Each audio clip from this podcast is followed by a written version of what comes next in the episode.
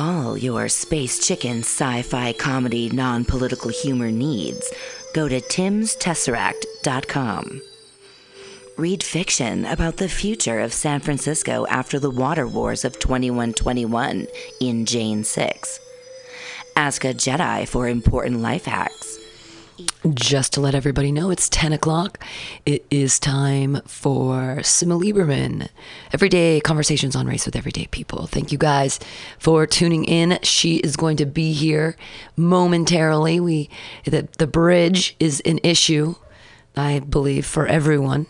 So all those Uber drivers coming in to make the money here in the city. Tomorrow is a day that you get to vote. Please go out and do that wherever you are in the country. Hey, if you're in another country, vote there too. Vote early, vote often, and uh, tell people how you want your government to be represented. Representational government here. But today, everyday conversations on race with everyday people every Monday from 10 to noon here on mutinyradio.fm. Keep enjoying those commercials on the breaker for other awesome Mutiny Radio shows. And thanks for tuning in to mutinyradio.fm. Everyday conversations on race with everyday people with Sima Lieberman. You guys are going to love it. Thanks for sticking around.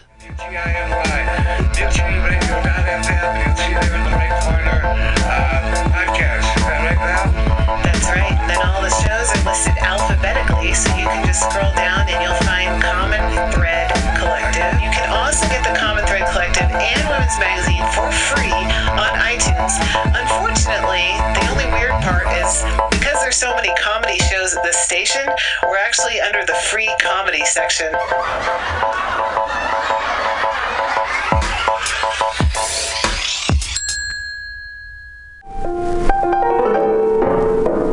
What is flat black plastic? What could it be? It's exactly what you think it is flat black plastic. Vinyl, records, round, played, mixed. All for you every Saturday from noon to 2 by Scotto Walker. Amazing artist, music DJ, vinyl enthusiast. That is flat black plastic.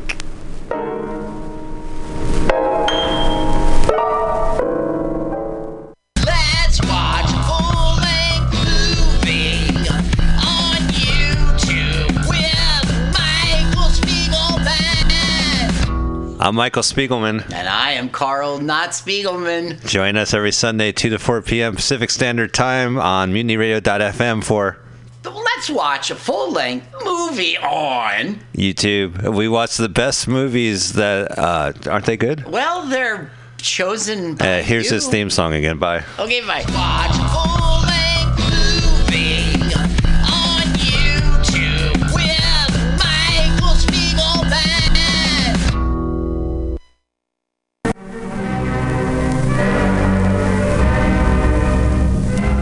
My friends out at Mutiny Radio. Chester Cashcock here, giving you my love and regards as well as Moofy's over there. And you know, anytime I go swimming in my vault of rare coins and piles and piles of filthy cash, I can't help but listen to Bamtastic's Comedy Clubhouse every Friday from 8 to 10. They have a fun time at Pamtastic's Deep in the Mission where you can laugh off your tushy every Friday for a mere $10. And $10, I mean, that's what I use to wipe my tushy with, so to wipe it off for it's indubitious. And if you can't make it to Mutiny Radio, don't worry, don't fret at all. You can simply download the podcast post show in the comfort of anywhere, like your Aspen summer cottage on the mountain ridge for the kayaks. Just go to podcast.pcrcollective.org or mutinyradio.fm podcasts and look for Comedy Clubhouse with a K. You can download it for free. But we'd love to see you every Friday, 8 to 10, down here at Mutiny Radio. We'll laugh off your tushy and save your life. Because you know what's better than laughter? Well, it's a cash cock, baby. Mhm.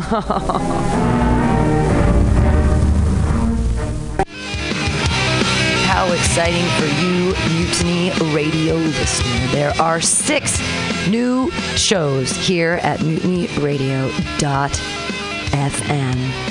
Monday nights at 10 o'clock, it's time for free phone sex. 415 550 0511. Yes, call in for free phone sex. You will be recorded. It is a podcast, but will that phone sex be free? Absolutely. 10 a.m. Mondays, it's time for everyday conversations on race with everyday people. With Sima Lieberman, everyday people talking about race every week. Different everyday people talking about race. On Tuesdays, 10 o'clock, it's spiritual psychology with Renee McKenna. Meditate, it'll heal ya. Then, at noon, stick around. Sergio Navoa brings you My Limited View, talking about all things from his perspective. Then, on Thursdays, from 8 to 10, it's time for Beyond Your Comprehension with Clem exciting new shows here at Mutiny Radio. Also, the IC podcast. That's the Imprint City podcast coming soon. MutinyRadio.fm. New shows, you can have one too. Contact director at mutinyradio.fm to find out more details.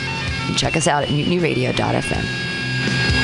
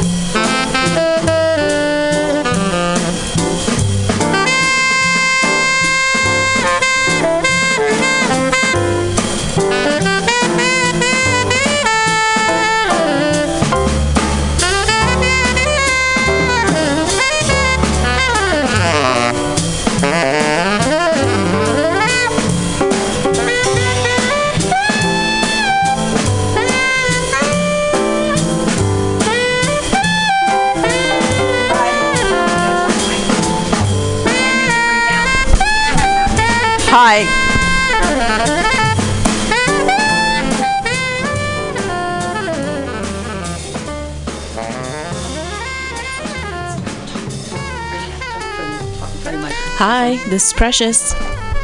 Perfect.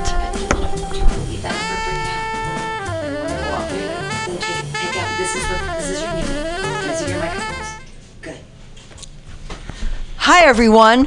This is Sima Lieberman, the inclusionist, with Everyday Conversations on Race for Everyday People, where we bring people together from different backgrounds to have conversations about race and bring race to the people. If you want to find out more about us, please go to www.raceconvo, convo like conversation, raceconvo.com. Today, I am excited. I always love having great guests. And today, my great guest is an old friend of mine named Precious Stroud. Precious is the founder of the Black Woman Project and PJS Consulting. I'm going to let Precious tell you a little bit about herself. So, Precious, let's intro you to everybody. Hi, Sima. Thanks for having me this morning. Uh, Precious Stroud, um, founder of the Black Female Project. That's blackfemaleproject.org and PJS Consultants. On PJS Consultants, we focus on narrative change and storytelling in the marketing and communications world, mostly for organizations that are focused on community wellness and good. And the biggest platform that we do that work with is Black Female Project. So I look forward to the conversation today. Hey, Precious, would you just describe yourself to everybody since they can't see you? And for those of you who can't see me, but if you don't know me, I'm Sima Lieberman. My brand is The Inclusionist. I am a white Jewish woman, and I am a baby boomer. And I'm from the Bronx, and I live in Berkeley, but I'm still from the Bronx. A Gen X black woman, um, born and raised in Berkeley, California. Wow. So precious. Um, why do you think it's important for us to talk about race and why? I think it's important to talk about race because everything is racialized. So if I lived in a place where people didn't consider race in their everyday experience, and um, much like classism, access to resource access to opportunities wasn't influenced by race, then I wouldn't need to talk about it. But from my perspective, um, race impacts my life, so I need to talk about it. So tell me why race impacts your life. Tell me how race impacts your life Well, now and before. Okay, so now and before. Well, the context, the historical context of kind of the country and society we live in has the implications. So, if you take a group of people and you tell them, "Hey, you are going, well, you're going to work for free based on your race," and there will be, in addition to that, like let me be real about like torture. Um, you know, all of the things that Africans experience once they came here. Um, those who work came to work for free and to be enslaved. The impact of that still is the resi- not residual, even the real impact of that it affects how the society was set up and what rules were in place and who was able to have what access to either land or uh, or even basic services. If someone believes that another person is inferior based on the color of their skin, then that means that um, I you don't see me as successful. So if you don't see me as successful, it's really hard for you to promote me. And you might say, one might say, well, you know what? That wasn't me. I didn't do it. Well, unfortunately, somebody told you something and stuff was passed along and we see all these images that reinforce certain hierarchies and it continues to be that along um, uh, the difference in class for black people isn't the differentiator in terms of lifespan expectancy. Whereas with some races depending on your cl- social economic class you live longer. That isn't necessarily the case for black people. And if when it is it still isn't that what you would expect of a what we call first world country because of the stress of dealing with racism and other isms along the way. Yes, race, uh, racism definitely is a health crisis in the United States. Um, I want to ask you a question. When was the first? I know you were raised in Berkeley. Mm-hmm. When was the first time that you either interacted with somebody different than you or when you first became aware of race? Well, I mean, that is the gift of where we live that is so diverse that I can remember as early as first and second grade. Like, my friends were Rummy Sandu and Sabina Peterson, Korean American and Indian American, and we were friends. That was just.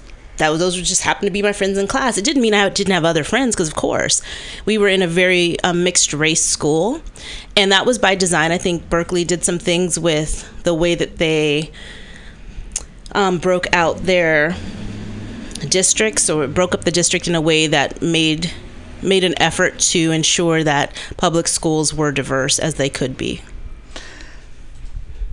Well, what was your first? Exp- you remember what your first experience was with racism? So the thing about this is interesting because I hear were people aware talk. of. Yeah, no, I you were of, totally yeah. hear you because um, okay, so answering the question directly, it's very very early because of course we get taught how to as much as possible deal with it. So it's not even something that I that I remember. Oh, that woman didn't speak to me one day.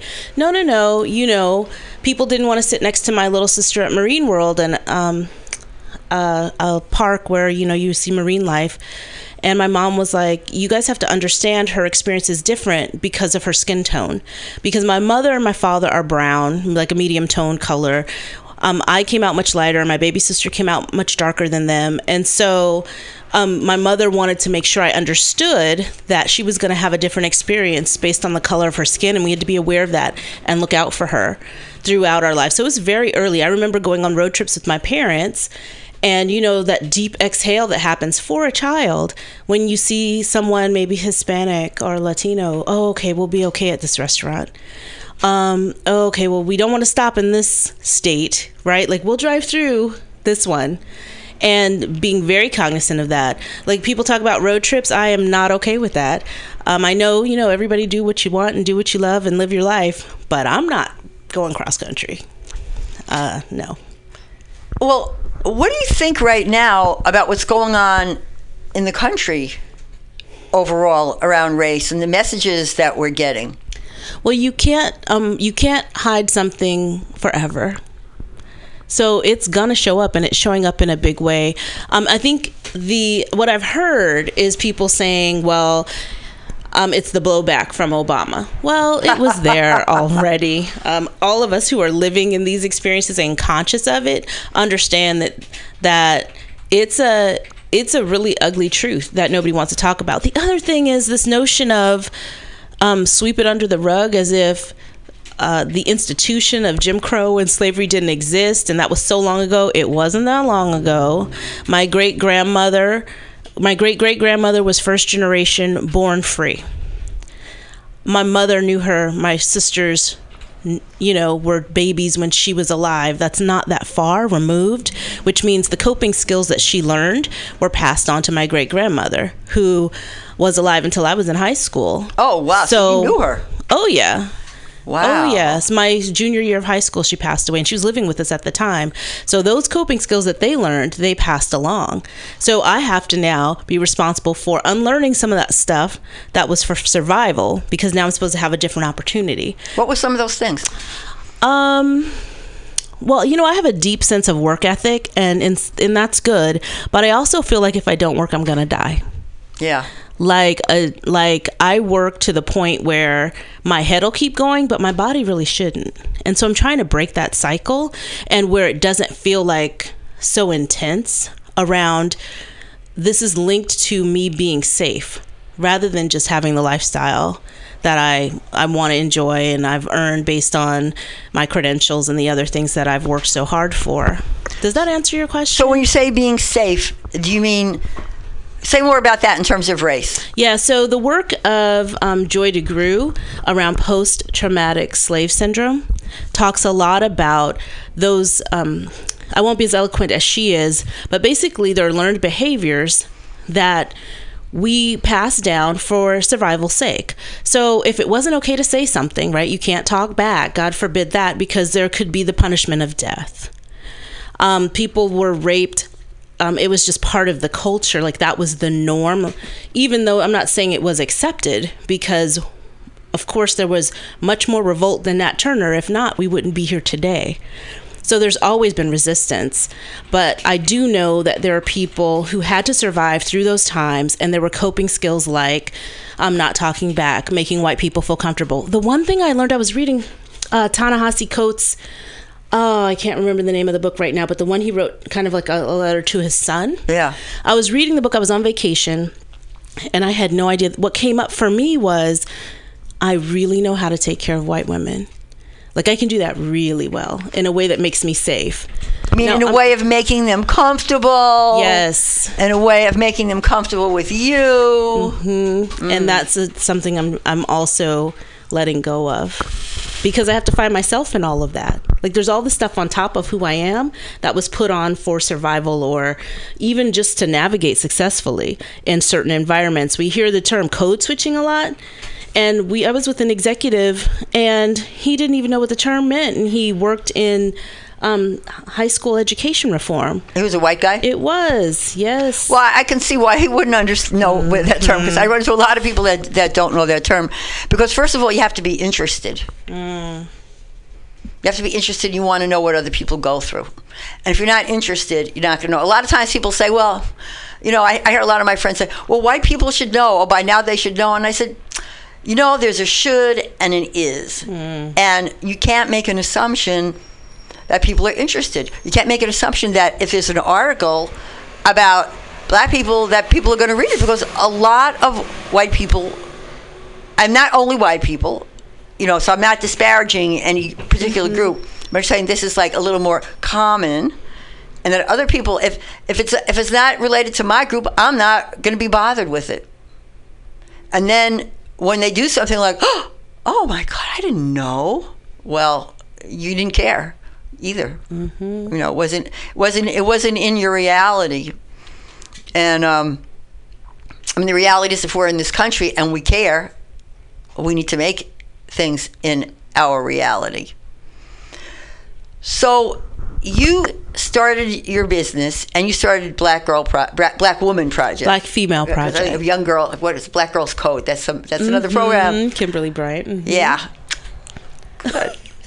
So, could you talk a little bit about that program and some of the messages that you're trying to impart around not feeling like you have to take care of people who are different than you, but so that you can actually be yourself? Sure. So w- I found myself kind of whispering in at happy hours in the corner about what was going on at work. And we'd get together, me and and I'd do it with various groups of girlfriends. Hey, you know what herbs are you taking to manage your stress? You know, and everything revolved around stress at work. And then I started hearing um, things like, well, I can't say that. You know, like feeling censored, like I couldn't talk about what was true. So for me, Black Female Project, number one is about truth telling and affirmation. I need to be able to tell the truth about my experience and really about what I've observed in the workplace. Because when I can tell the truth, then I can heal from it. And then I can have a sense of uh, liberation from those thoughts and behaviors that had been holding me back from even saying or telling the truth in the first place. So, an example would be I can't tell my boss how I really feel and what just happened in that meeting because I might lose my job. They'll write me off as the angry black woman. Um, they don't like me when I talk anyway. They don't respect female leadership. So I'm navigating all the time. And this was the pressure that I kept feeling and thinking, wait, if my parents, right, in Berkeley, California, educators, I'm creative, uh, kept us around lots of, you know, was, I wouldn't say super Afro- Afrocentric, but certainly African conscious in terms of black is great, like black is beautiful. It was the 70s. Everybody was feeling really good about making a shift. And then to get into a, a certain level in my professional realm and not be able to, well, I had been trained along the way, of course, right? What my place was. So when I started feeling like my body started to reject what was going on because I was trying to be honest and um, navigate with integrity. And all these strategies were used against me. And there's certain strategies people have experiences. I don't want to be too vague, so I'll yeah, yeah, yeah. What, I was going to ask if you could be, if you could, without mentioning, you probably don't want to mention who the organization Uh, was. no, I won't. But if you could just tell, because I know there's a lot of people listening that probably can relate. Well, here's and there's a, a lot of people listening who want to know.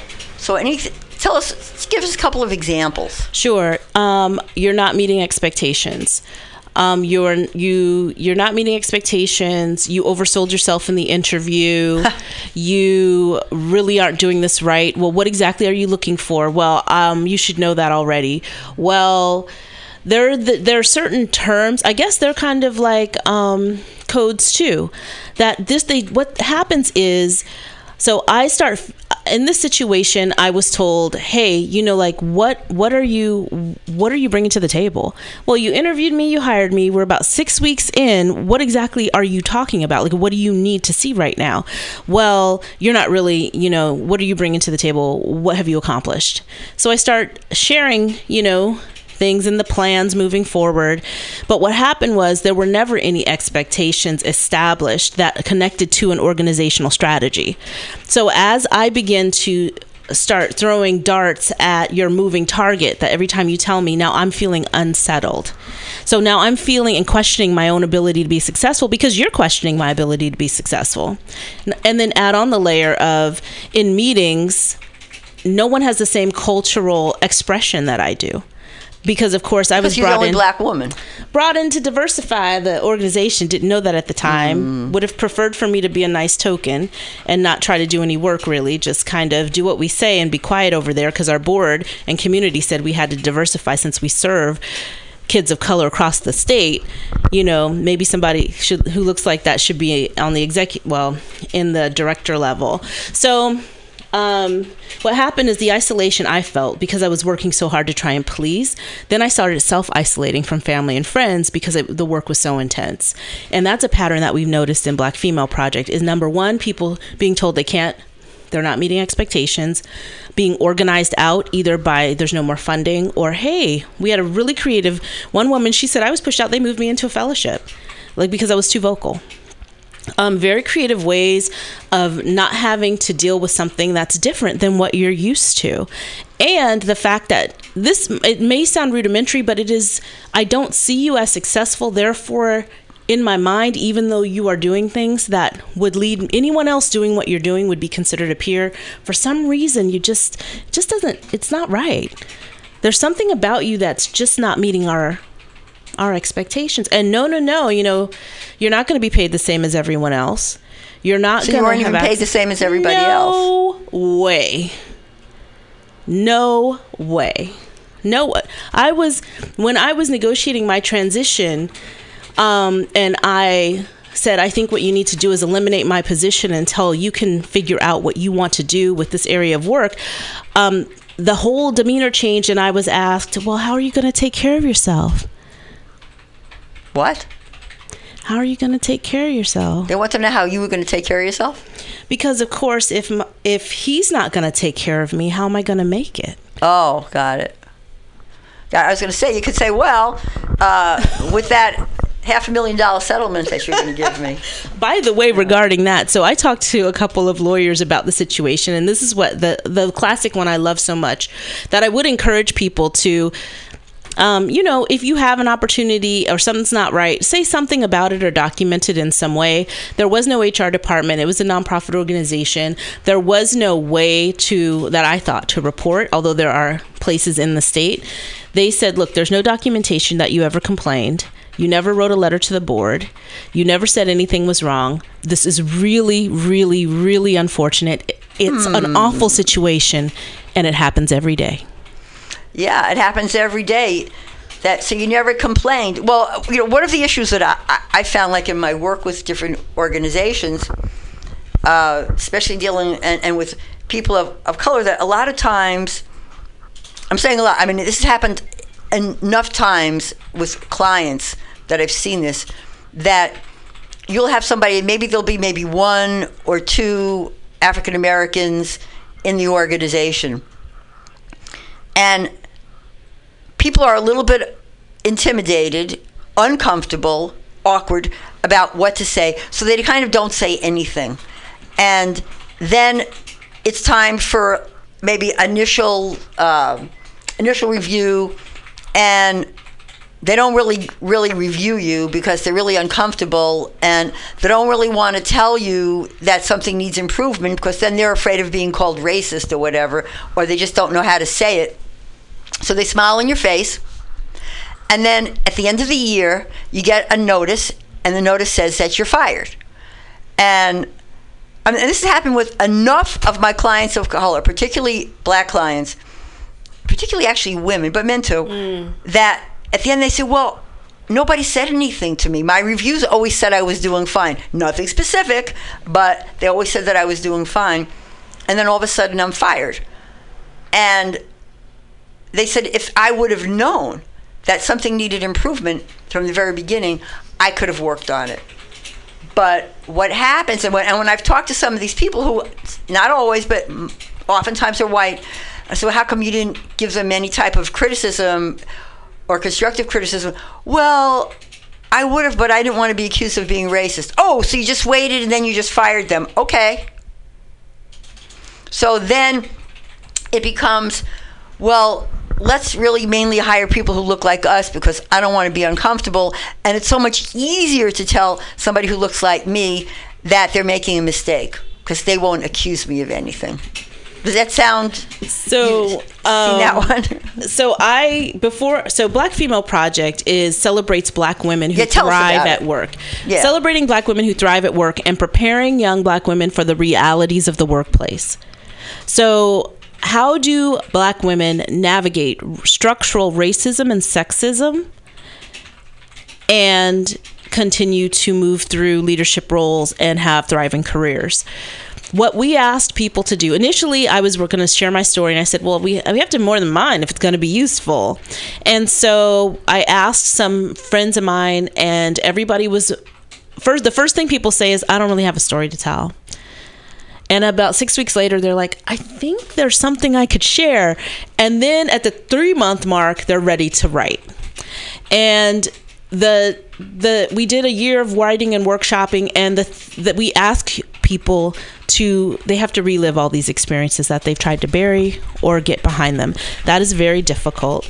It was the hardest thing i had done since my father passed away to uncover all of those stories and get it into a narrative that might be actually useful or helpful to someone else. And we know when girls come in contact with the curriculum in that format, personal narrative, they won't get it all. But when something happens to them, they have a name for it now. And they'll rem- remember that story. And the goal was to ask women.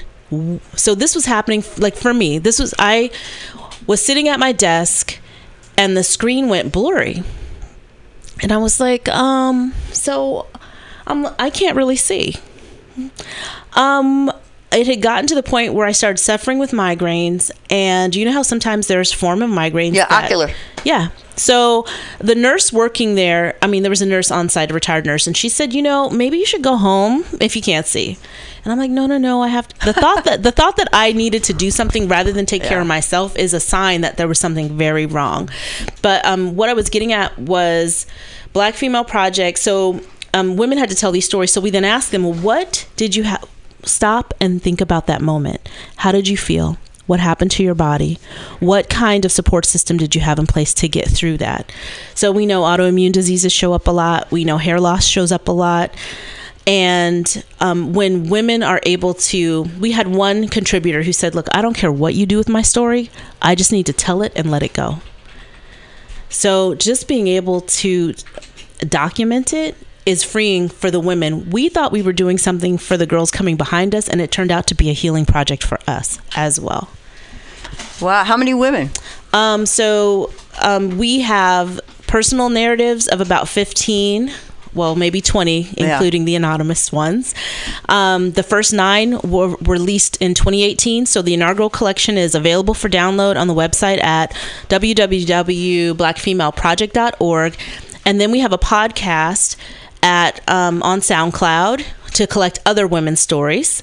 Wow. hmm And then we've done live events we had a conversation a series in New York City, Washington D.C., and Oakland, and then we also Wow. have live events from time to time in the Bay Area.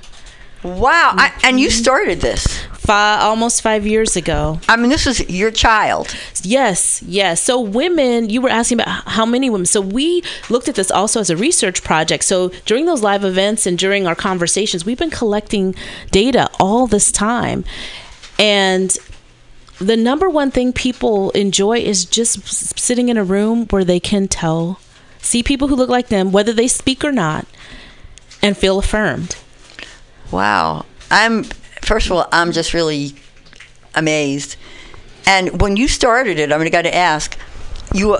Did you start it all by yourself? And what was the first thing that you did in order to start it? And who did you talk to to to get it going? So the first thing I did was look for something like this because I just wanted a resource to understand what was going on with me. If my parents had prepared me well and I was doing this this is what we tell girls, uh, black girls in particular, work really hard, do what you're supposed to do, go to college and you'll be fine. And then somebody pulls a rug up from under you and you had no idea that there are some strategies that have been tested and they're tried and they work really well to make people unsettled at work. And there's certain things that work really well for black women Like what? like like telling me that I haven't met expectations. Well, you know what? I meet expectations everywhere I go. So what exactly are you talking about? Like this is problematic for me because I work so hard. And most of us, you know, you got to have a certain level of intellect to get into certain places and be able to, you know, we're sensing motivations and we're analyzing situations. Of course, this is the thing that this is maybe you can help me with this.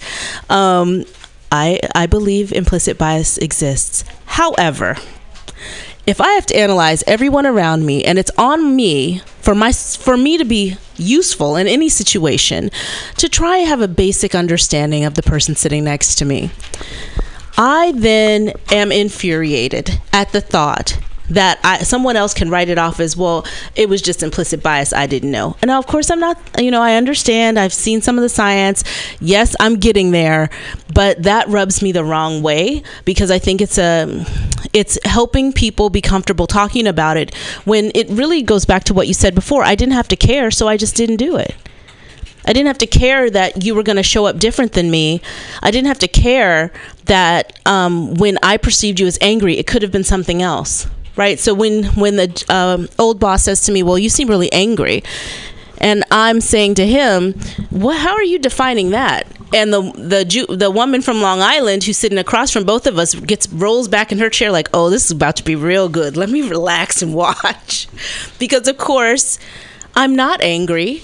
I'm very impassioned about what I'm talking about. You're uncomfortable because passion in your sphere looks different, and women may or may not, you know, the feistiness of um, a small framed woman who you don't who you feel like you have control over versus a different type of woman showing up and taking up space there's something that rises up for you. I don't have to like totally understand all the reasons why but you don't get to call me angry. And some people are like yeah call me angry whatever. But for me that's too easy like what else do you have? Like let's can we if you're going to analyze me let's talk about why you use that word and my name in the same sentence. So um, being able to have that conversation isn't always a possible.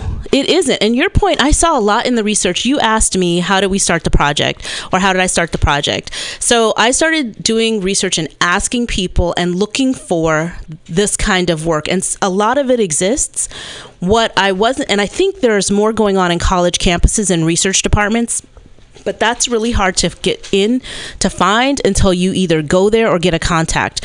So I was looking for black female experiences detailed around work experience.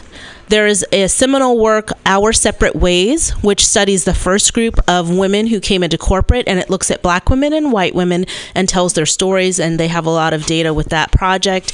It was very helpful as we started. So I started, I asked a few people to write stories with mine so that we could then ask a bigger group to write stories and submit. The women who were writing, two of them approached me on separate occasions and asked for a time to meet the other women who were submitting. I thought we'd meet a few times while they were writing, and that would be it for the live events. And here we are four years later, still convening women in conversations, and now partnering with other organizations like. Um, um, NCNW, sorry, Nash, I NCNW. You'll have to look that up because I cannot remember right now all of the acronym. Um, Black Teacher Project. We will have our fourth annual conversation with them in um, for Women's History Month. We have a format where the women, Black women in the center. Have a conversation, much like what we do when it's Black Women Closed Door only. Other people can come and observe, anyone, but we give the women an opportunity to step out. There's no q&a we do a small workshop with the people who are observing so they can process what they've heard but we protect those women at all costs. So what we've learned over the last couple of years testing this out and modifying it when people ask us can you modify here or there? what we learned is that that is still not safe for women might be a black man who speaks up and ha- is uncomfortable because he's looking for a solution and we're just trying to talk about the reality of what happened. We're trying to be safe and say out loud that this happened to us at work. Well you should have done this and that. See our format was right. Let's keep that circle closed. You have the privilege to observe. So if there's any young black women listening to this podcast, Mm-hmm. and we have all kinds of people who listen to this podcast, would you suggest would you suggest that that they that they contact you? Sure. I mean, yes. And check out Black Female Project. Also, listen to the podcast. We've had people write to us about the podcast saying, This affirmed me so much. I knew I wasn't alone. But even preparing for girls start navigating in school. Like school age girls are figuring out, you know what? I get treated differently. The work of African American female excellence at the Oakland Unified School District, uh, more and more is going to come out of that department. But they have documented and are talking about the sexual harassment um, and the kicking girls out of class and what's happening with black girls. Uh, uh, in, they're being treated differently than other girls in the, the school. We start understanding that very early. My focus is on the workplace because that's where I was living at the time, and that's what I needed to address. So for young girls, number one, you're not alone. You woke up brilliant. You're going to be brilliant no, no matter what level. I see a lot of junior practitioners too because I love to, you know, part of I came from educators. I love to teach in my area focus. Don't let people tell you or give you some weird vibe that you're not a director or you're not a this or that, and therefore your value is less. Every single person in the organi- organization is needed for the organization to be functional. If you were not there, there would be a problem. Something would be missing. Understand you woke up brilliant no matter what anybody says and believe that. That's something I didn't do. I let myself be defined by other people. The other thing is see yourself through your own eyes. And what I mean by that is, as we've um, um, facilitated conversations and also um, our leadership team, I'll mention a Fern Stroud, my sister, um, Che Abram, um, gifted, gifted speaker and diversity specialist in higher ed, as well as um, members of our advisory board, have, as we facilitate conversations of, over the last four years, have the one thing that comes up a there's never enough time people are like all of our evaluations can it be longer can it be longer um, can we meet more often the other thing the reason why is because um, women need to how can i say this you are you are fine the way you are. See yourself through your own eyes. Women will get up at all ages. It's fascinating. And they talk about themselves through the lens of their bosses, through the lens of their, um, you know, their partners or boyfriends, through the lens of all these other people, but they don't see themselves. So we have mirrors that we got, and we on the back of it says Black Female Project, and we say if you want to see power and beauty, turn it over whenever you need to. And they turn it over and they see themselves in the reflection, and women of all ages flip out because you have to see yourself for yourself.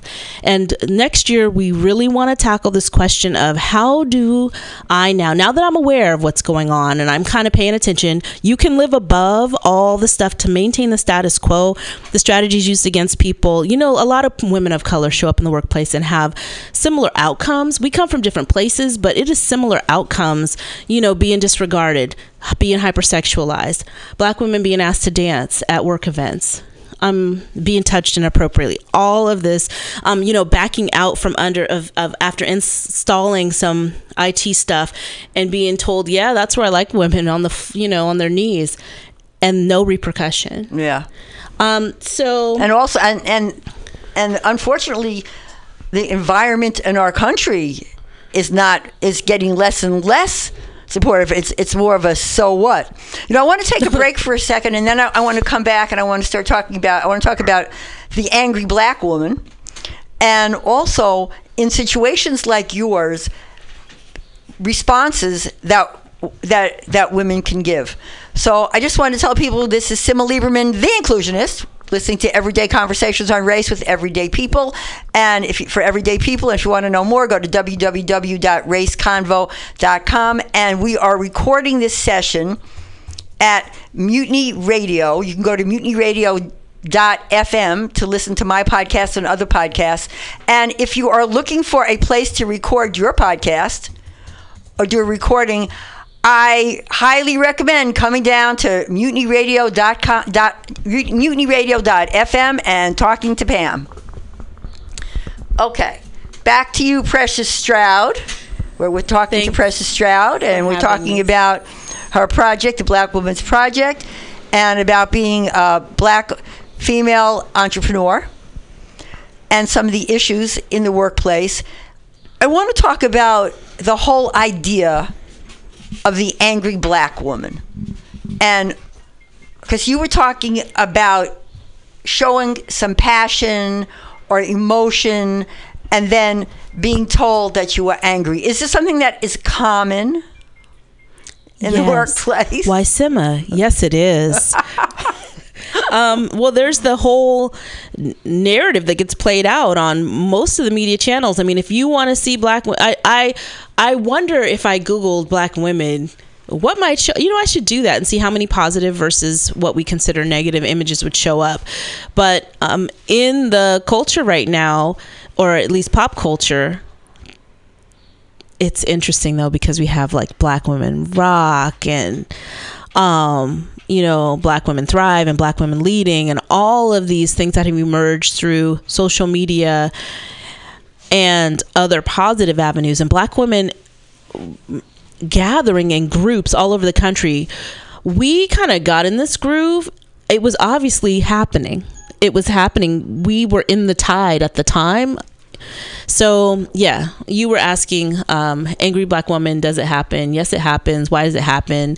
Because that's easier than talking to me. You can just label me. Um, also, we've all been bought into these narratives. That's what I'm. That's where I was going. Um, is that next year what we want to do is start thinking about how do we, and forgive the term, I got to find another one, deconstruct the internalized racism and the internalized sexism. If we can start doing that, then we see ourselves more clearly when the images show up. We aren't as influenced. And I know this is work that'll be generational work. And at the same time, I mean, we're moving in that direction as a as a culture and as a people for sure. Like, yes, okay, now we're calling out. When we started this work and writing down white supremacy or writing down like power, dominant power structure, those terms when the, we thought it was so radical in the stories, and now they're on the TV all the time. Institutional racism is uh, affecting Hispanic women at this rate. You're hearing all these statistics and all these numbers. Um, Sheryl Sandberg's work around, um, they're putting out some new um, reports that are interesting. You know, love or hate leaning in, as black women say, we've been leaning in a long time. And then I heard of interesting, I don't know who this gentleman was. I heard him on the radio the other week talking about. So we tell women lean in. We're not changing the system. We just tell them lean in. And then we don't do anything different. So if you're to change something, it has to change with people. So as we heal ourselves, then change is made. I have believed that if I show up differently, you'll tra- treat me differently. I might show up differently and you might not treat me differently, but I see myself as more valued and so I'm going to move on.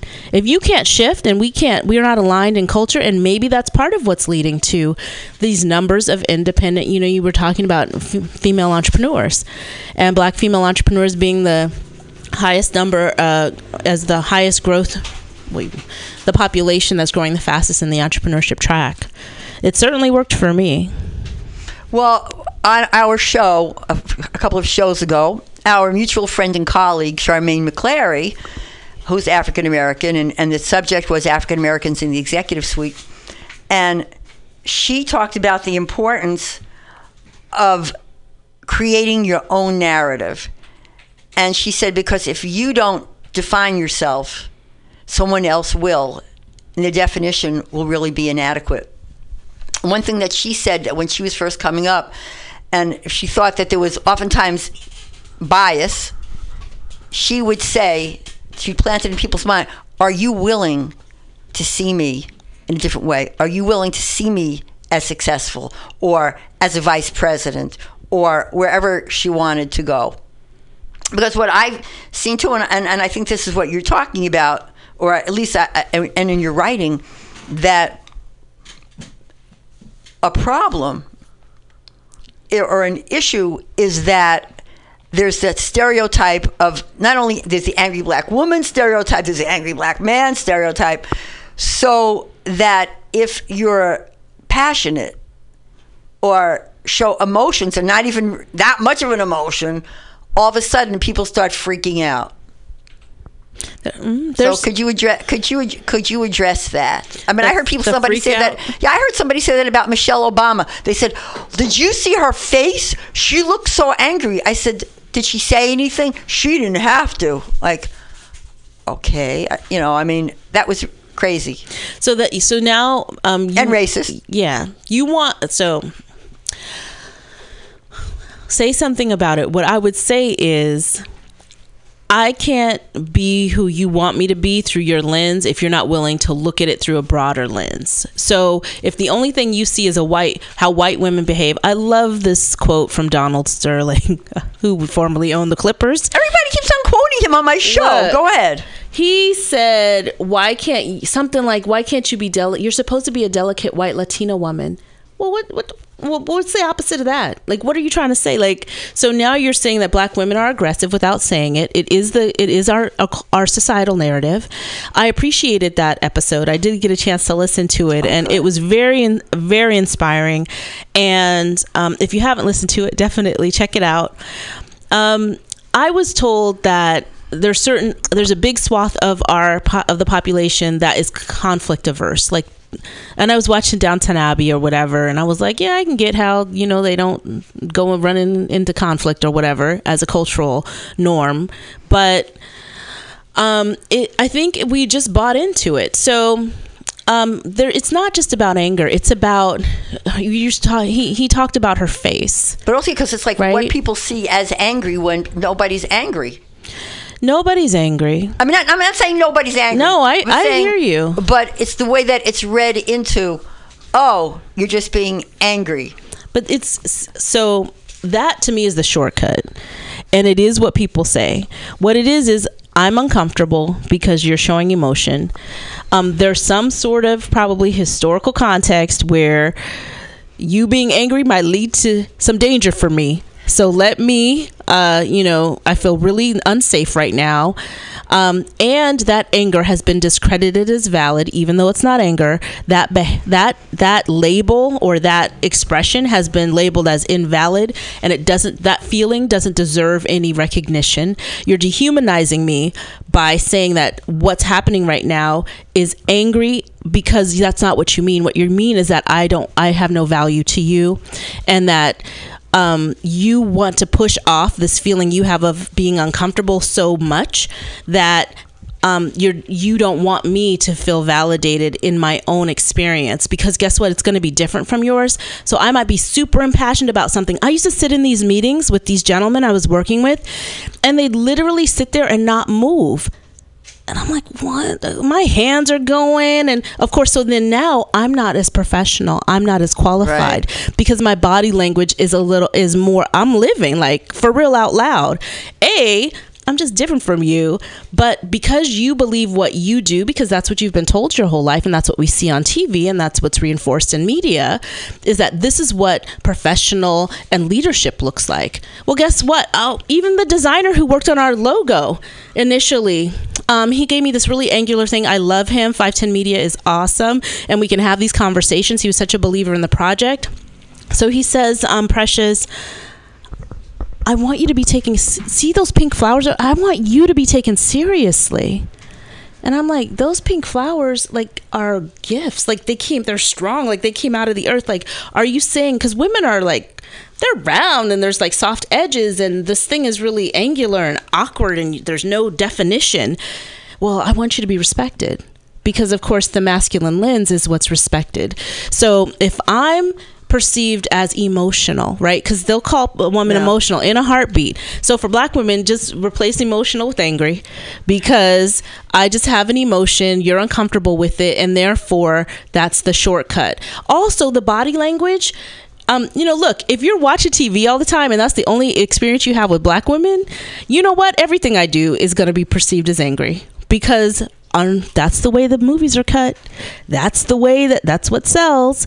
So if you could get out of your head a little bit and okay, so with some humility, um, if if you can be open enough to believe that someone has a different experience that, of yours that's valid in the world and not a threat to you, then you can heal from whatever you're dealing with and stop calling people st- out of their names, right? Like, stop labeling me. I, I, I think it's complicated too. I'm not complicated. It's, I mean, it's simple, but I mean, it's like complex or many sided.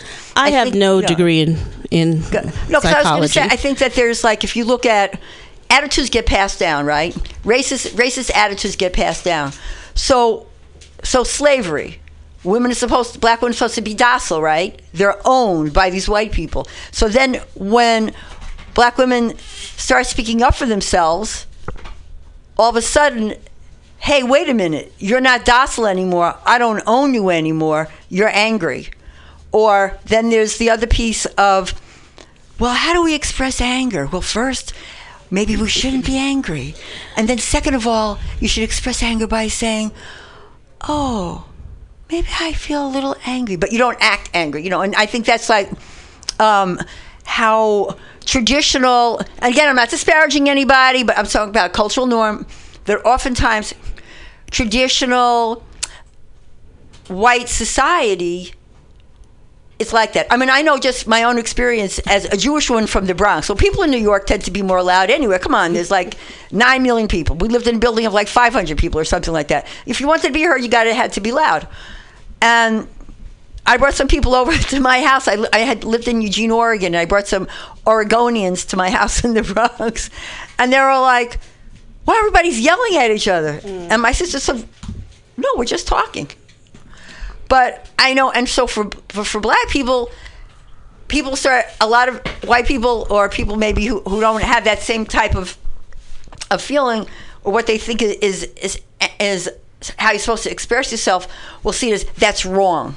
You're wrong. You're wrong to express yourself that way. Mm-hmm.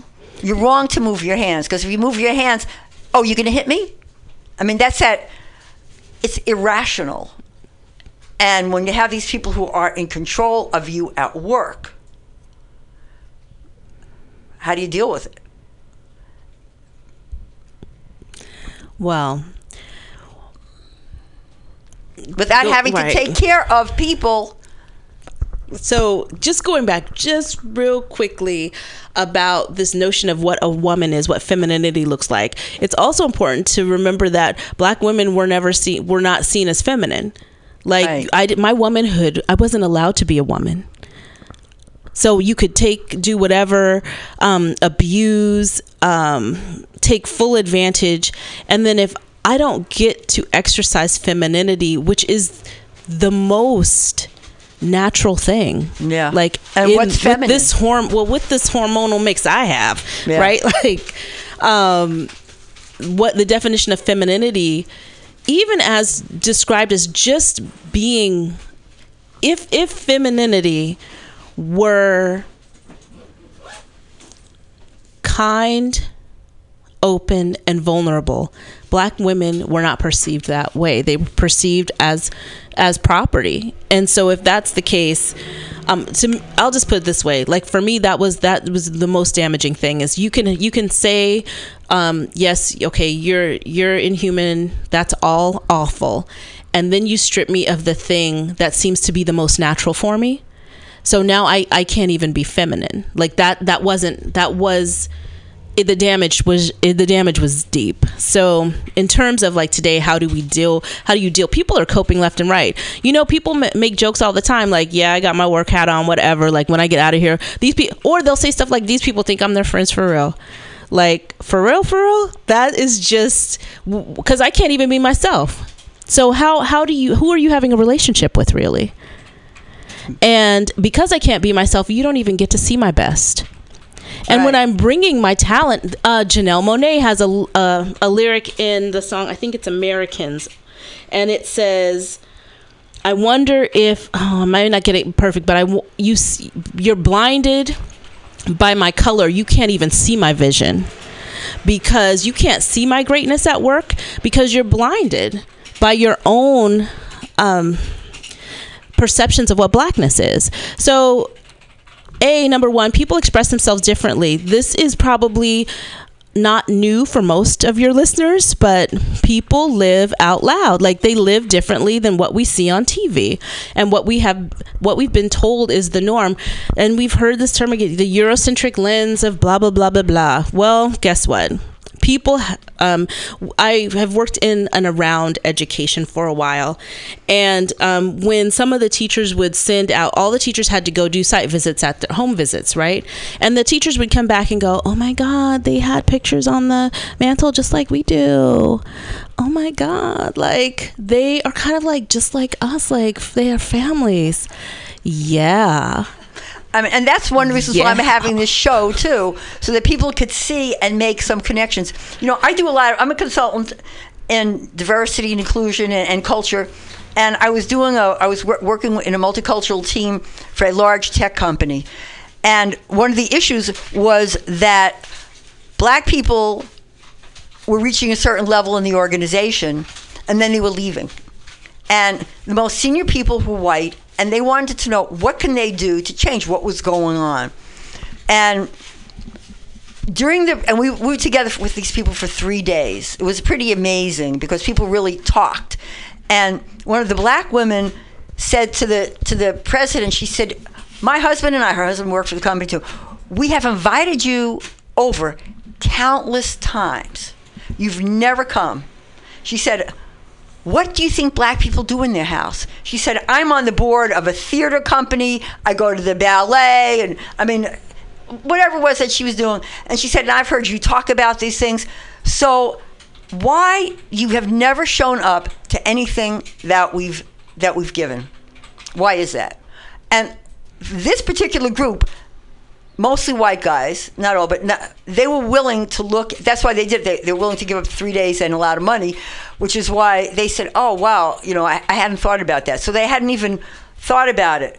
And then afterwards, and then it came up about, well, why are you always so angry? That came up, and then there was a whole big discussion about that. And afterwards, the guy said, "Wow, I've learned so much. I'll never, I'll never use that stereotype again." And you could say, "Oh, well, why did they have to do it in the first place?" But the reality is, we want people to change. We got to deal with where people are at. So it's what can we do to help make people change?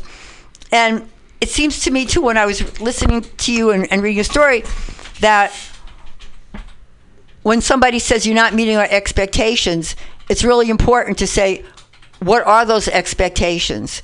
Or this is what you said when I first came in, and here's what I've done. So I think a word of advice to people would be document, document your successes, document what you're doing. And if they say, why are you so angry? To ask them, what does that mean? Why are you saying that? You know, I think that people have to be called on because a lot of times I think uh, after hearing you talking another another colleagues and friends of mine that are, that are women of color is that oftentimes people start internalizing those messages, so they act like it's so. They have to like act like they have to defend themselves when in reality let's you know put it back on them asking why. So what would you and i know that you have said that uh, in your experience too where you were the only black woman you had white people who said oh i wish I, I wanted to support you or they were wrong but they didn't do anything. So what would you suggest to people? I would suggest just like at the airport, if you see something, say something. So, what I mean by that is, and this is hard for me, I have to say, because my work is all about black women and creating a space where black women are affirmed.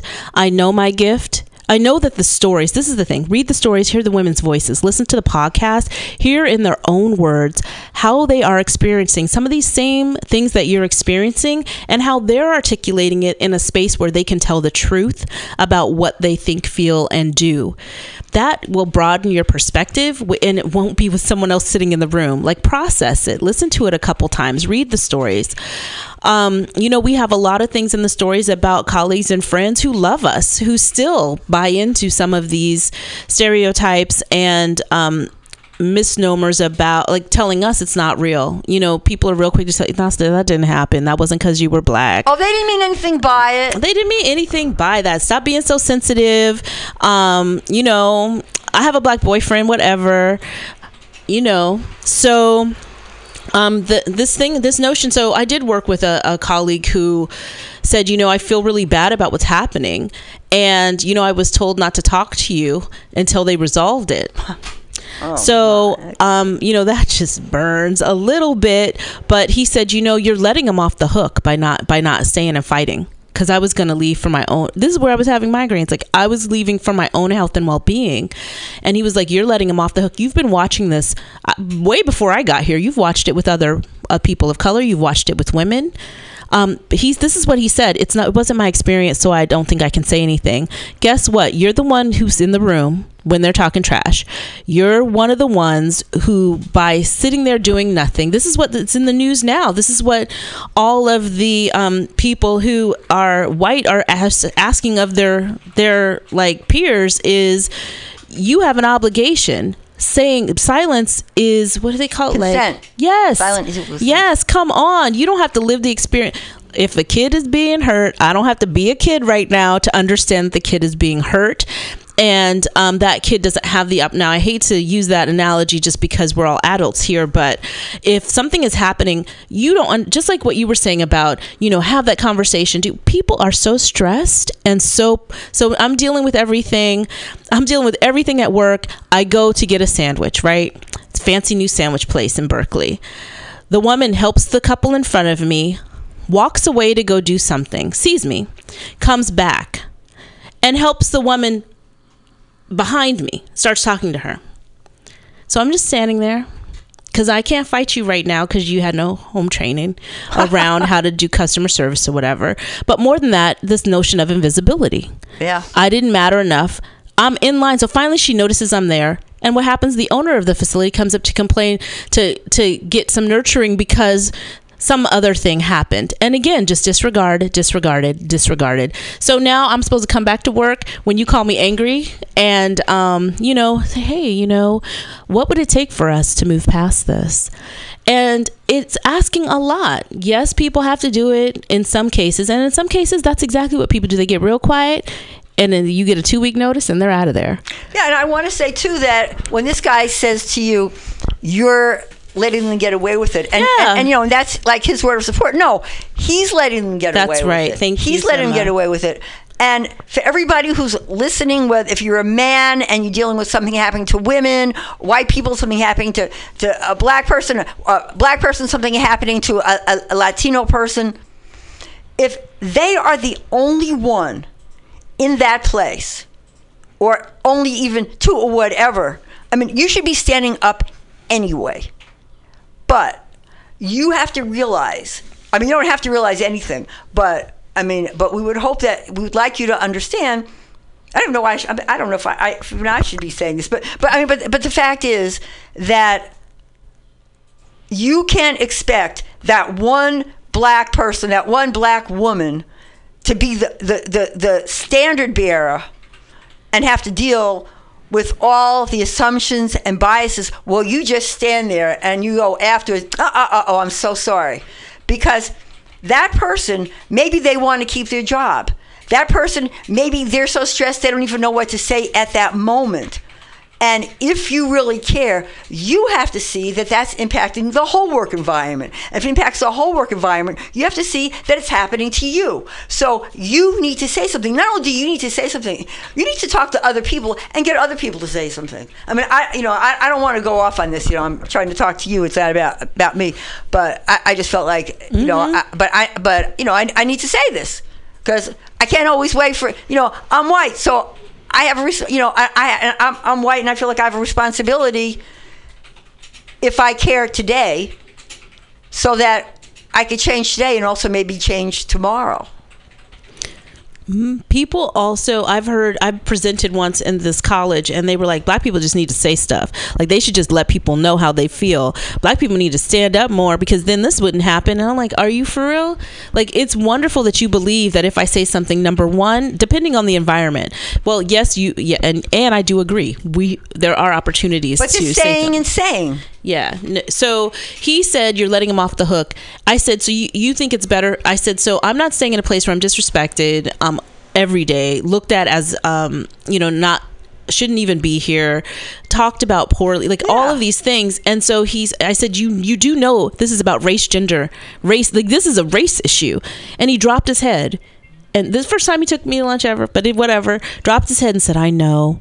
He had subordinate. well, Forgive the terminology, but he had people who he worked with who reported to him, who were dealing with maybe not the same, but oppressive conditions at work. It was oppressive. This is the other thing is I don't think people understand what it's like to be manipulated in that. Well, people do. But um, to be Some people. manipulated in this way where they were literally bleeding people and appealing to their good nature in this nonprofit if you believed in That our mission in nonprofits. That happens in if nonprofits. you believed in this mission you stay this extra thing you do this extra thing now i did tell you that you looked like medusa the other day and went away laughing because your locks were curled that day and um, thought it was so funny i came back the next day and said it again so then this young woman comes crying in my office like this happened i don't know what to do you know he's he sits on the diversity and inclusion committee you know so I I talked to him, who's supposedly my peer, although I think he was being paid three times what I was being paid.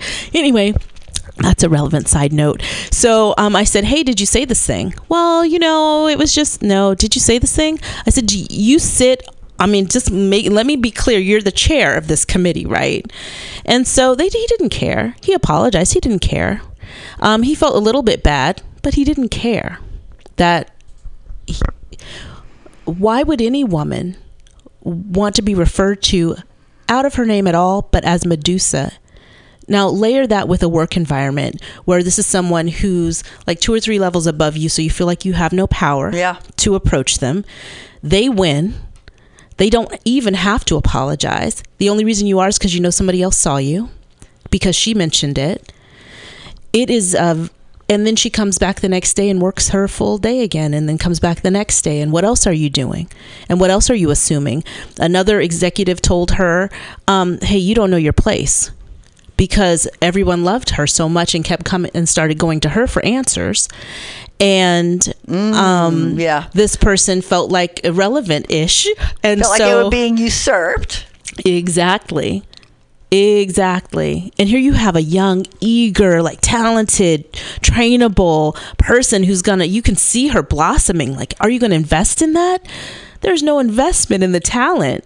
Um, because of it, unfortunately, like you really do lose the opportunity for greatness in your organization when these things happen. So to him, this gentleman who did nothing and watched like I don't know how long he was there. I mean, he might still be there. I don't know, like five years of women and people of color. We had um, a young gentleman working with us, and I we were told, hey, maybe you need to like um, let him go. He's not. He doesn't talk much. Excuse me, because he's not like you. Asian Pacific Islander, super talented gentleman, um, dealing with all the stereotypes that go along with masculinity and what masculinity, perceptions of masculinity around um, Asian Pacific Islander men, and I mean, brill, like s- talented beyond measure. I was like, you are out of your mind if you think this young talent is going anywhere. And what is that based on? Because he didn't come and do the niceties? Yeah. Seriously? Are you open enough for him? Can he walk down the hall that way without getting glared at? So people, um, I and again, so uh, my work has been focused on black women and making sure they have a space. Um, I that's my focus. That's where my heart is. That's where the work is. We've created these stories for black women.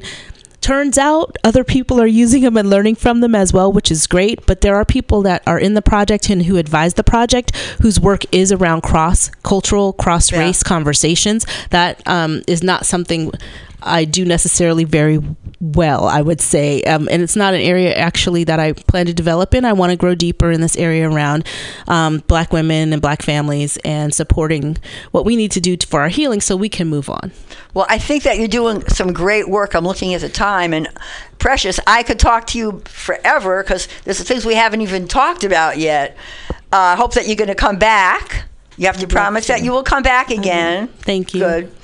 Uh, come back here to to mutinyradio.fm in San Francisco, where we're recording this podcast.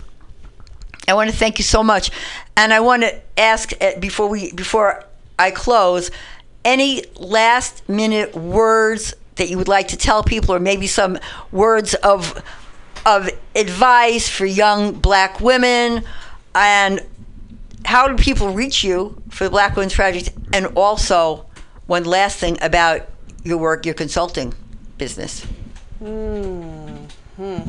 if you'd like. So I'll leave it up to you. You can contact Black Female Project at blackfemaleproject.org. Um, if you're interested in volunteering, you can write to volunteer at blackfemaleproject.org at different events. Um, in the winter, we'll have next year's our fifth year, so we will have a ton of events coming up. We're really excited to celebrate in a really big way. And if you're interested in just telling your story, we would love for you to join us on our podcast next year. We're planning for our second season. Um, I'd say for young women and for young professionals, definitely um, affirm yourself and others. That's really important. Like be in a find a community, create a community where you're valued and you feel valued and seen understand make the investment in understanding how structural inequalities work and how they show up in work environments it's not something that you know just sh- like it just doesn't appear we have to do the study and understand it listening to podcasts like this where you get insight um, is a really useful tool and you said one more thing oh PJS Consultants. Yeah. So this is really cool. I'm in a fellowship this year with the Campaign for Black Male Achievement. It's called the it's an American Express Leadership Academy at the Campaign for Black Male Achievement because of the work that we're doing um, in the black male achievement field with asset based storytelling or positive narr- narrative storytelling. Um, mostly what we focus on is helping people tell their stories, but we do that through an asset frame. So um, we have one client who came to us and said, Hey, my development director said that. Um, she keeps selling us as a coding group and playing into all those narratives around, um, oh my God, if we don't help these boys, they'll never have a job. And he, he said she's just not getting it. And she advised him, she said, you know, you need to invest in telling your story in a different way, and then you can rehire a development director. So they made a transition and brought us in and you know we did a rebranding project but also worked a lot around messaging how do you um, write these messages in a way so that people get the point but also there's respect for the humans who are at the center of this work and so um, that's what we do really well. We enjoy that work. Again, the kind of showcase of that work is Black Female Project. And we have worked with in public service. The best way to contact us, you can always write to um, precious at blackfemaleproject.org or look us up at pjsconsultants.net. Okay, thank you so much. This is Simma Lieberman, the inclusionist, with everyday conversations on race for everyday people. If you like what you heard today, please share this podcast with friends, colleagues, anybody that you've ever met in the whole world. Let's grow our audience. Let's get more people listening to us. And if you would like to hear more, please go to www.raceconvo.com and listen to more episodes, download more episodes. If you have iTunes, download from iTunes or anywhere else you want to download it from. If you really, really, really like us and you want to see us continue because we're running this podcast on donations and it costs money for editing, renting space, we would ask you to please go to www.raceconvo.com and leave a donation no matter how leave us you could leave a, a donation no matter how small or a large donation is good too and if you want to hear more and would like some support with your work in your work and would like to have a speaker come in or a facilitator or a consultant come contact me simma at simmalieberman.com that's simma s-i-m-m-a at simmalieberman.com or hit me up on twitter so this is Simma Lieberman, the inclusionist, signing off. Everyday conversations on race for everyday people. Until next time. All right, since you aren't necessarily ready to go on to the next thing, I, I prepped something. This is Michelle Obama uh, talking about how she is not an angry black woman, uh, as per your uh, previous conversation. So if you want to hit on that, and then you, you have to bring up the submixer three and also submixer on the board. Yeah, so bring that on up. Just slam them on up and press play. Nope, nope, submixer. There you go. All right, and you have to press play on the on the computer box. It's not. It's it's a real mouse. It's an old school mouse to oh. your side, and you press yep, and press the play button on the iTunes. There are on there on the corner. There's a little no, not iTunes. I meant on the YouTube. That's right there. YouTube's already up. It's sitting there. It's a picture of Barack. It's on a YouTube, and you press play. There you go. Michelle Obama knows there's a stereotype that has shadowed her, but she says it's not true. I guess it's more interesting to imagine this conflicted situation here and a strong woman and a, you know, but that's been an image that people have tried to paint of me since, you know, the day Barack announced that I'm some angry black woman. The First Lady sat down with Gayle King on the CBS Morning Show to discuss a new book by New York Times reporter Jodi Kantor. It describes tensions within the administration and the First Family. Cantor writes that then Chief of Staff Rahm Emanuel saw the president's dejection and repeated the First Lady's criticisms to others in the White House with an air of indignation. Asked about it, the First Lady said there wasn't tension between her and Emanuel. Rahm and I have never had a crossword. He's a funny guy. You've never had a crossword We with have Rahm never Emanuel? had a crossword. I mean, I don't have conversations with my husband's staff. I, I don't go to the meetings. I don't have. Our staffs work together really well. Mm-hmm. Um, so if there's communication that needs to happen, it happens between staffs. Another rift, this one between Mrs. Obama and former press secretary Robert Gibbs. It was reported in the news that Mrs. Obama told the French First Lady that living in the White House was Mrs. Obama denied that conversation ever happened, and she was upset with Gibbs for not pushing harder to correct the record. Quote, she felt neglected by him, he felt criticized by her. It reached a boiling point in a high level staff meeting that included White House senior advisor Valerie Jarrett. Gibbs exploded in anger. F this, that's not right. I've been killing myself on this. Where's this coming from? You shouldn't talk that way, Jarrett said, sounding unruffled. Gibbs, you don't know what the F you're talking about, he hurled back. Jarrett, the First Lady would not believe you're speaking this way. Then F her too, Gibbs reportedly said, and stormed out. Mrs. Obama brushed it off. Robert Gibbs is a trusted advisor. He's been a, a good friend so. and remains so. And I'm I'm sure that we could go day to day and find things people wish they didn't say to each other or said. People stumble. People make mistakes. In the book, Michelle Obama is described as a warm, welcoming First Lady who buoyed the president's spirits rather than deflating him. The First Lady acknowledges there was a learning curve growing into the job, but one she fully embraced. I love this job. It, it is. It has been a privilege from from day one. Now there are challenges Yeah. with being a mother and trying to keep your kids sane, and I worry a lot about that. I mm-hmm. mean, if there's any anxiety that I feel, it's because I want to make sure that my girls come out of this on the other end whole. After the book was released, Robert Gibbs issued an apology saying that he regrets speaking in anger and he regrets the disagreement became so public. Lisa Sylvester, CNN, Washington. And I say that we're like eagles. Oh yes, oh yes. You say we've got no right. No rights, no right. And I say we've got to fight. Watch it. Where's that? Jaja. Hypocrites say, Lord have mercy. Tell it to the judge. Oh yes, now. Hypocrites say, Don't you hold a grudge. Hypocrites say, Watch well, it. Can we get along?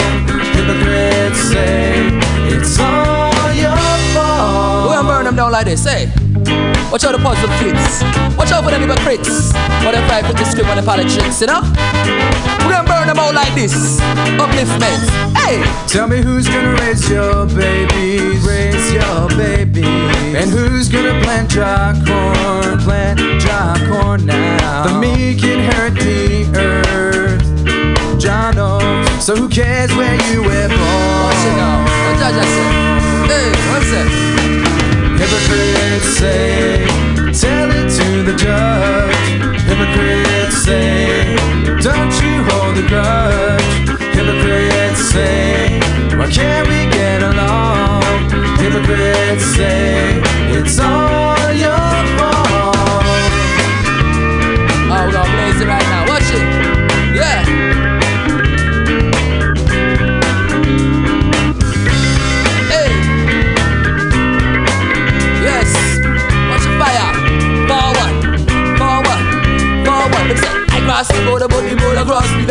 cross the border, but the border cross. Them say, this is the land from sea to shining sea. But it's a melting pot of hypocrisy. Who caters to them opulence? Who rate them continent? Them contracts and them treaties are so fraudulent. Everyone on earth is a immigrant. So why them think they any So don't forget, say, eh? tell it to Watch the judge. righteous now. The hypocrites Up in say, the vibration. don't Taking it higher to the the people. Power to the people. One world, one nation, one vibration. can't we get along? Hypocrites say, it's all your fault. Upliftment song, and I song. Hey, chant it up and down. Yeah, keep it positive. One love.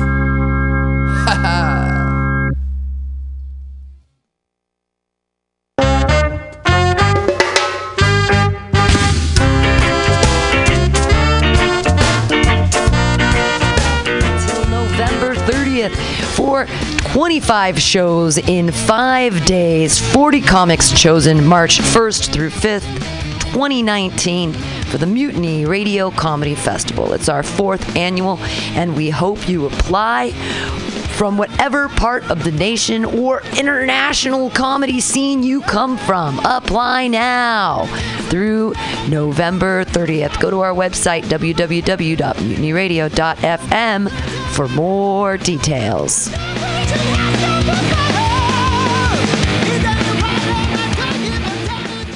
Aloha, mutineers. Stolowitz here. People ask me, Dave, why do you spend so much time listening to MutinyRadio.fm? Well, the answer's simple to me. It's the love I find here. We've got so many great programs here. There's something for everybody, surely. Well, maybe not the Hitler crew, but you know everyone else. Let me tell you about some of my favorite shows here at Mutiny you may not have heard about. Labor and Love with Bill Morgan is every Saturday, 10 a.m. to 12 noon. Bill is passionate about labor, jazz, and solidarity, and he tells you how it is. No BS. If somebody gets a dollar they didn't work for, someone else worked for a dollar they didn't get. I always learn a lot from Labor and Love. It's educational and inspirational. The Common Thread Collective is every Friday from 3 to 6 p.m. with legendary octogenarian Haight-Ashbury activist Diamond Dave. With help from his friends, Dave talks news, wisdom, progressive activism, and spirituality. There's also open mic time for music, poetry, and stories. Comics got to hold off till happy hour, though. Oh, and check out Flat Black Plastic with Scott Walker, Saturdays from noon to 2. The title says it all classic vinyl albums with no apologies. Great stuff! You can listen in live to these fine programs on mutinyradio.fm or download the podcast at your convenience on Apple iTunes. What a deal! Authentic, real San Francisco love. That's what keeps our ship afloat.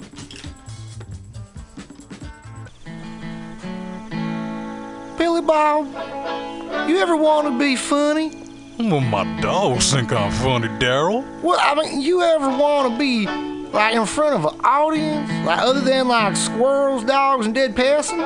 Oh, shit. From time to time, I've given it a thought or two. You know, if you go to Joke Workshop, there's more than two peoples paying attention to your jokes, and they ain't even gonna be jerks about it. Daryl, are you serious? I can get people to listen to my jokes? And they'll even say nice things to you before they tell you how to get improvements. No way. What is this dag nabbit thing called? It's Joke Workshop. Joke Workshop? Yep, every Monday, 6 to 8 p.m. on the Mutant Radius. So you're saying I could tell my jokes every Monday from 6 to 8? That's what I'm saying. It's the Joke Workshop Mondays, 6 to 8 p.m.s at the Mutant Radius. Yahoo! Are you tired of swimming through a sea of podcasts? Are ye on a raft without a paddle? Well, gather around me, sea dogs, and get aboard me pirate ship as we set sail for the seas of Mutiny mutinyradio.fm. From there, you can captain your own pirate ship as you sail through over 44 different shows for all of your listening pleasures. They've got live comedy to small business advice, LGBTQ friendly to sports, vinyl to gutter punk. MutinyRadio.fm has the best programming the internet ocean has to offer you. I bet my peg leg on it, or I ain't scurvy shit-faced McRat.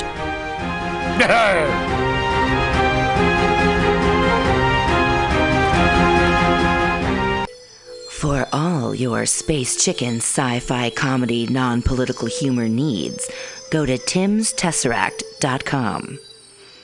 Read fiction about the future of San Francisco after the water wars of 2121 in Jane 6. Ask a Jedi for important life hacks. Eat flesh with the bare exoskeleton Contessa. And check your horror horoscope on Horoscopia updated every three parsecs. TimsTesseract.com. TimsTesseract.com.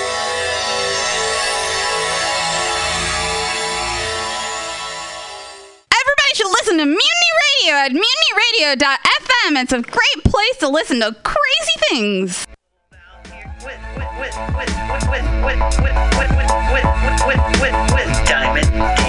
Let the life flourish. We find that common thread.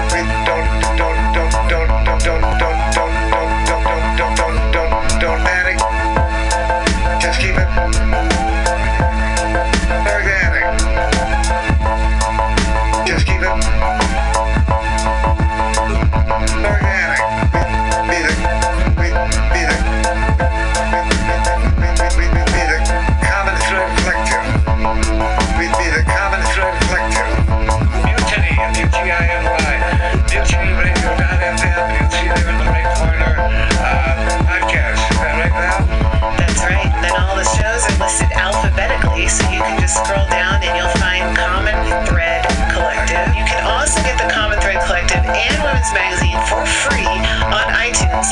Unfortunately, the only weird part is because there's so many comedy shows at this station, we're actually under the free comedy section.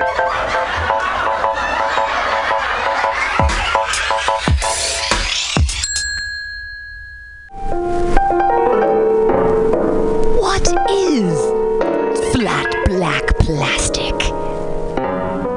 What could it be? It's exactly what you think it is flat, black, plastic, vinyl, records, round, played, mixed. All for you every Saturday From Noon to 2 by Scotto. Walker. Amazing artist, music DJ, vinyl enthusiast.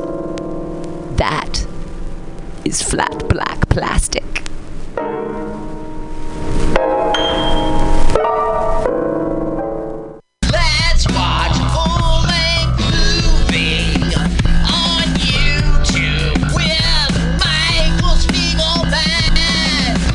I'm Michael Spiegelman. And I am Carl, not Spiegelman. Join us every Sunday, 2 to 4 p.m. Pacific Standard Time on mutinyradio.fm for Let's watch a full-length movie on. YouTube. We watch the best movies that uh, aren't they good? Well, they're chosen. By Uh, here's you. his theme song again. Bye. Okay, bye. Watch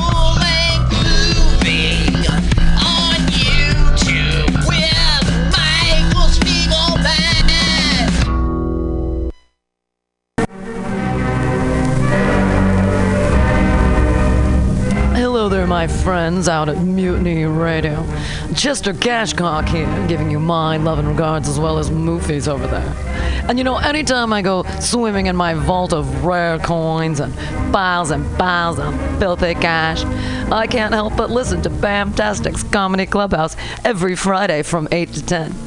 They have a fun time at Pamtastic's Deep in the Mission where you can laugh off your tushy every Friday for a mere $10. And $10, I mean, that's what I use to wipe my tushy with, so to wipe it off for it's indubitious. And if you can't make it to Mutiny Radio, don't worry, don't fret at all. You can simply download the podcast post show in the comfort of anywhere, like your Aspen summer cottage on the mountain ridge with the kayaks.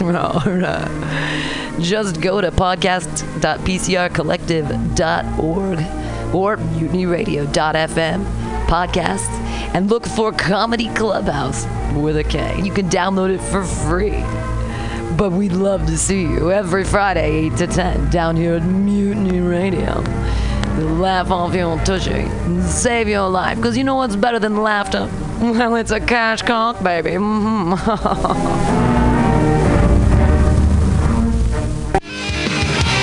How exciting for you, Mutiny Radio listener. There are six new shows here at mutinyradio.fm. Monday nights at 10 o'clock, it's time for free phone sex. 415 550 0511. Yes, call in for free phone sex. You will be recorded. It is a podcast, but will that phone sex be free? Absolutely. 10 a.m. Mondays, it's time for everyday conversations on race with everyday people. With Simma Lieberman, everyday people talking about race every week. Different everyday people talking about race. On Tuesdays, 10 o'clock, it's spiritual psychology with Renee McKenna. Meditate, it'll heal ya.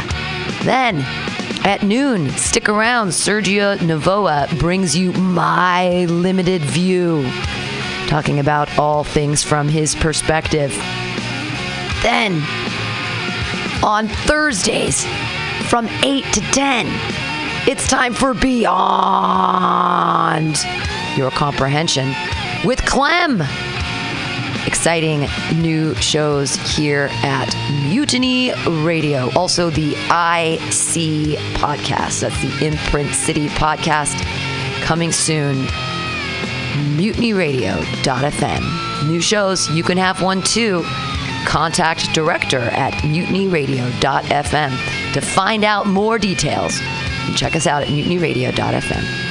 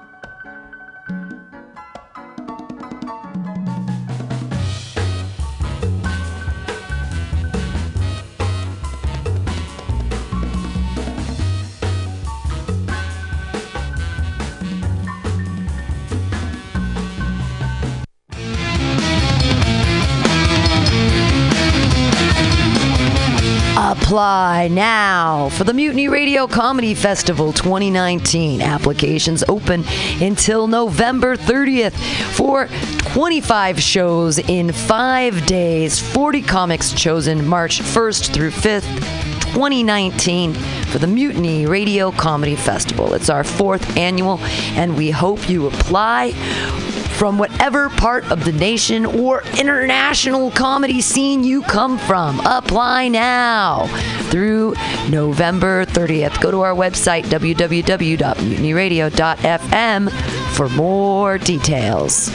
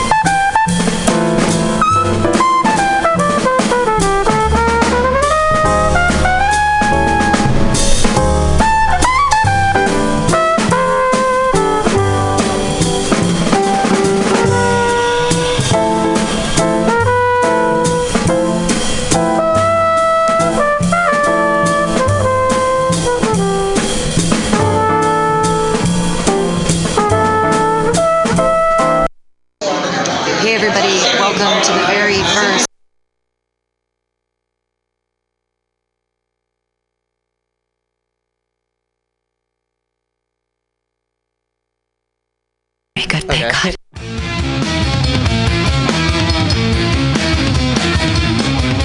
Apply now for the Mutiny Radio Comedy Festival 2019. Applications open until November 30th for 25 shows in five days, 40 comics chosen March 1st through 5th, 2019 for the Mutiny.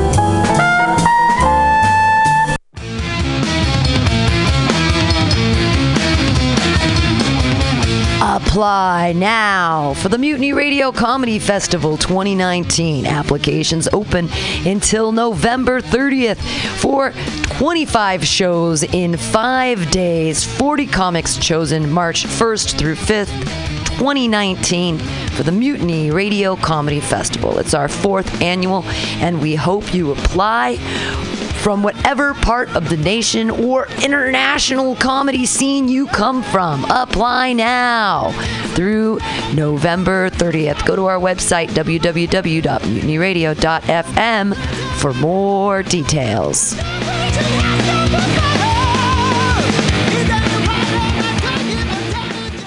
Aloha, mutineers. Stolowitz here. People ask me, Dave, why do you spend so much time listening to MutinyRadio.fm? Well, the answer's simple to me. It's the love I find here. We've got so many great programs here. There's something for everybody, surely. Well, maybe not the Hitler crew, but you know everyone else. Let me tell you about some of my favorite shows here at Mutiny you may not have heard about. Labor and Love with Bill Morgan is every Saturday, 10 a.m. to 12 noon. Bill is passionate about labor, jazz, and solidarity, and he tells you how it is. No BS. If somebody gets a dollar they didn't work for, someone else worked for a dollar they didn't get. I always learn a lot from Labor and Love. It's educational and inspirational. The Common Thread Collective is every Friday from 3 to 6 p.m. with legendary octogenarian Haight-Ashbury activist Diamond Dave. With help from his friends, Dave talks news, wisdom, progressive activism, and spirituality. There's also open mic time for music, poetry, and stories. Comics got to hold off till happy hour, though. Oh, and check out Flat Black Plastic with Scott Walker, Saturdays from noon to 2. The title says it all classic vinyl albums with no apologies. Great stuff! You can listen in live to these fine programs on mutinyradio.fm or download the podcast at your convenience on Apple iTunes. What a deal! Authentic, real San Francisco love. That's what keeps our ship afloat.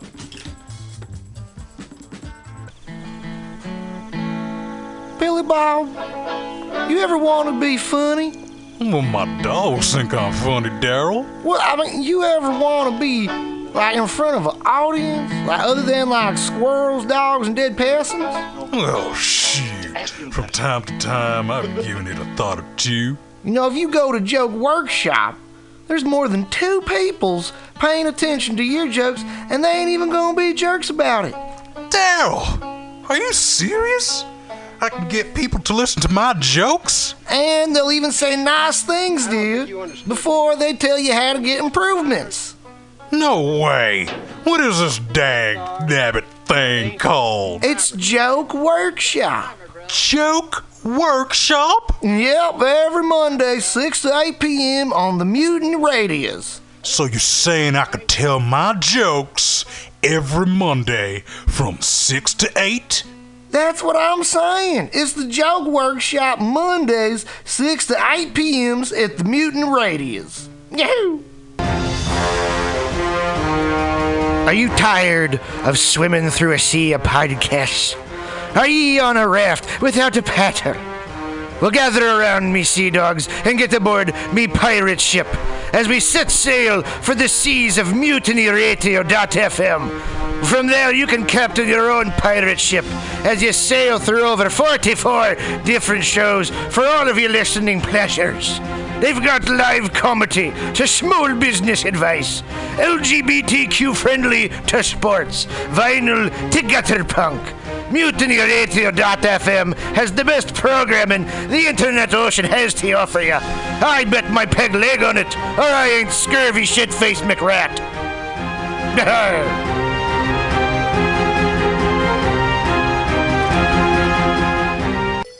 For all your space chicken sci fi comedy non political humor needs, go to timstesseract.com.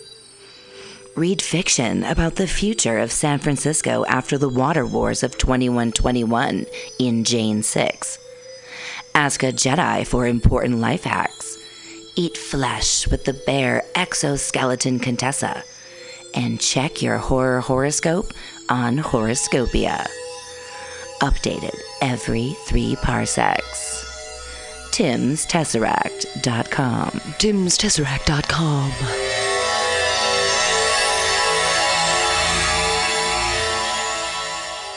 Everybody should listen to Mutiny Radio at mutinyradio.fm. It's a great place to listen to crazy things. Let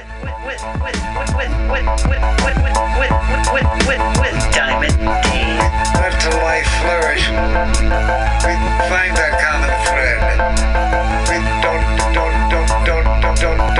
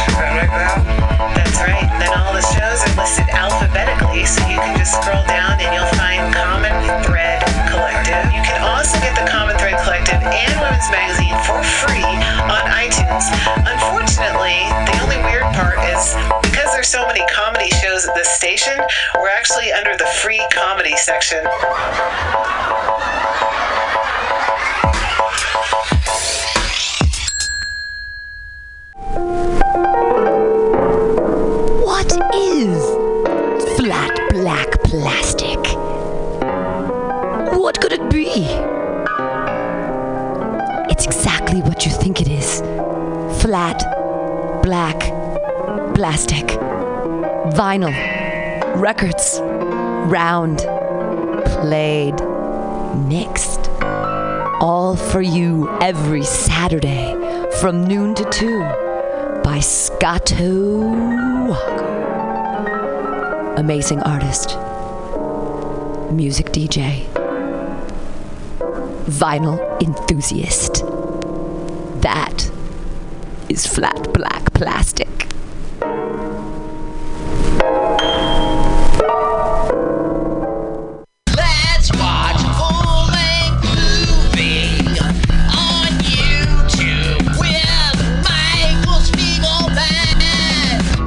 I'm Michael Spiegelman. And I am Carl, not Spiegelman. Join us every Sunday, 2 to 4 p.m. Pacific Standard Time on mutinyradio.fm for Let's watch a full-length movie on. YouTube. We watch the best movies that uh, aren't they good? Well, they're chosen by Uh, here's you. his theme song again. Bye. Okay, bye. Watch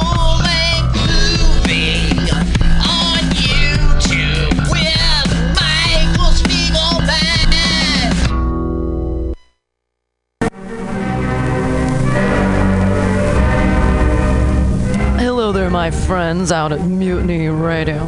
Chester Cashcock here, giving you my love and regards as well as Moofy's over there. And you know, anytime I go swimming in my vault of rare coins and piles and piles of filthy cash, I can't help but listen to Bamtastic's Comedy Clubhouse every Friday from 8 to 10. They have a fun time at Pamtastic's Deep in the Mission where you can laugh off your tushy every Friday for a mere $10. And $10, I mean, that's what I use to wipe my tushy with, so to wipe it off for it's indubitious. And if you can't make it to Mutiny Radio, don't worry, don't fret at all. You can simply download the podcast post show in the comfort of anywhere, like your Aspen summer cottage on the mountain ridge with the kayaks. Just go to podcast.pcrcollective.org or mutinyradio.fm podcasts and look for Comedy Clubhouse with a K. You can download it for free. But we'd love to see you every Friday, 8 to 10, down here at Mutiny Radio. Laugh off your tushy and save your life. Because you know what's better than laughter? Well, it's a cash cock, baby.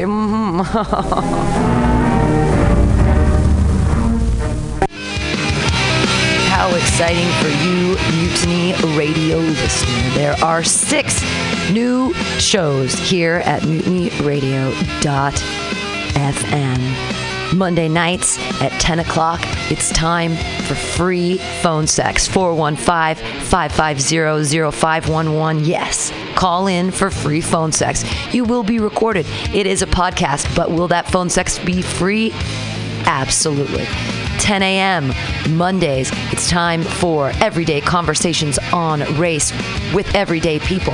With Simma Lieberman, everyday people talking about race every week.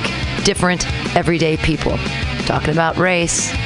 On Tuesdays, 10 o'clock, it's spiritual psychology with Renee McKenna. Meditate, it'll heal ya.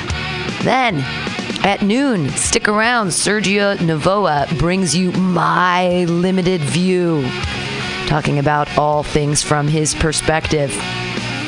Then, on Thursdays, from 8 to 10, it's time for Beyond Your Comprehension with Clem exciting new shows here at Mutiny Radio. Also, the IC podcast. That's the Imprint City podcast coming soon. MutinyRadio.fm. New shows, you can have one too. Contact director at mutinyradio.fm to find out more details. And check us out at mutinyradio.fm.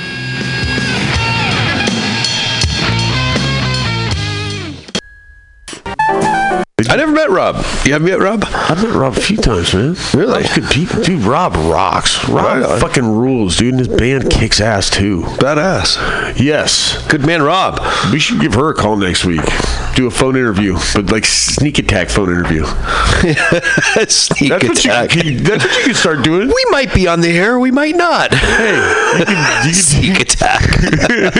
I'm standing outside your bedroom right now. Are you inside? You can do crank calls. You're, you're so Oh anxious to, my answer- God. to touch the phone. Try and find Gail's number. Wouldn't that be the best? Reverse it on it? Uh, maybe not. Oh, thanks. Radio silence. That's my partner. you brought it on yourself. Oh no, that was a, fu- was a funny should be shit. used to it by now, man. I'm working the room here, and you're just, it's just a tough room. George. How about low down barbecue? How about them? Give them a call if they're still a number. Uh, I think that's about it. George Steve Productions. He's George Stevens, and I'm Stephen St. George, and this has been our show. hey, y'all hold my beer. Hey!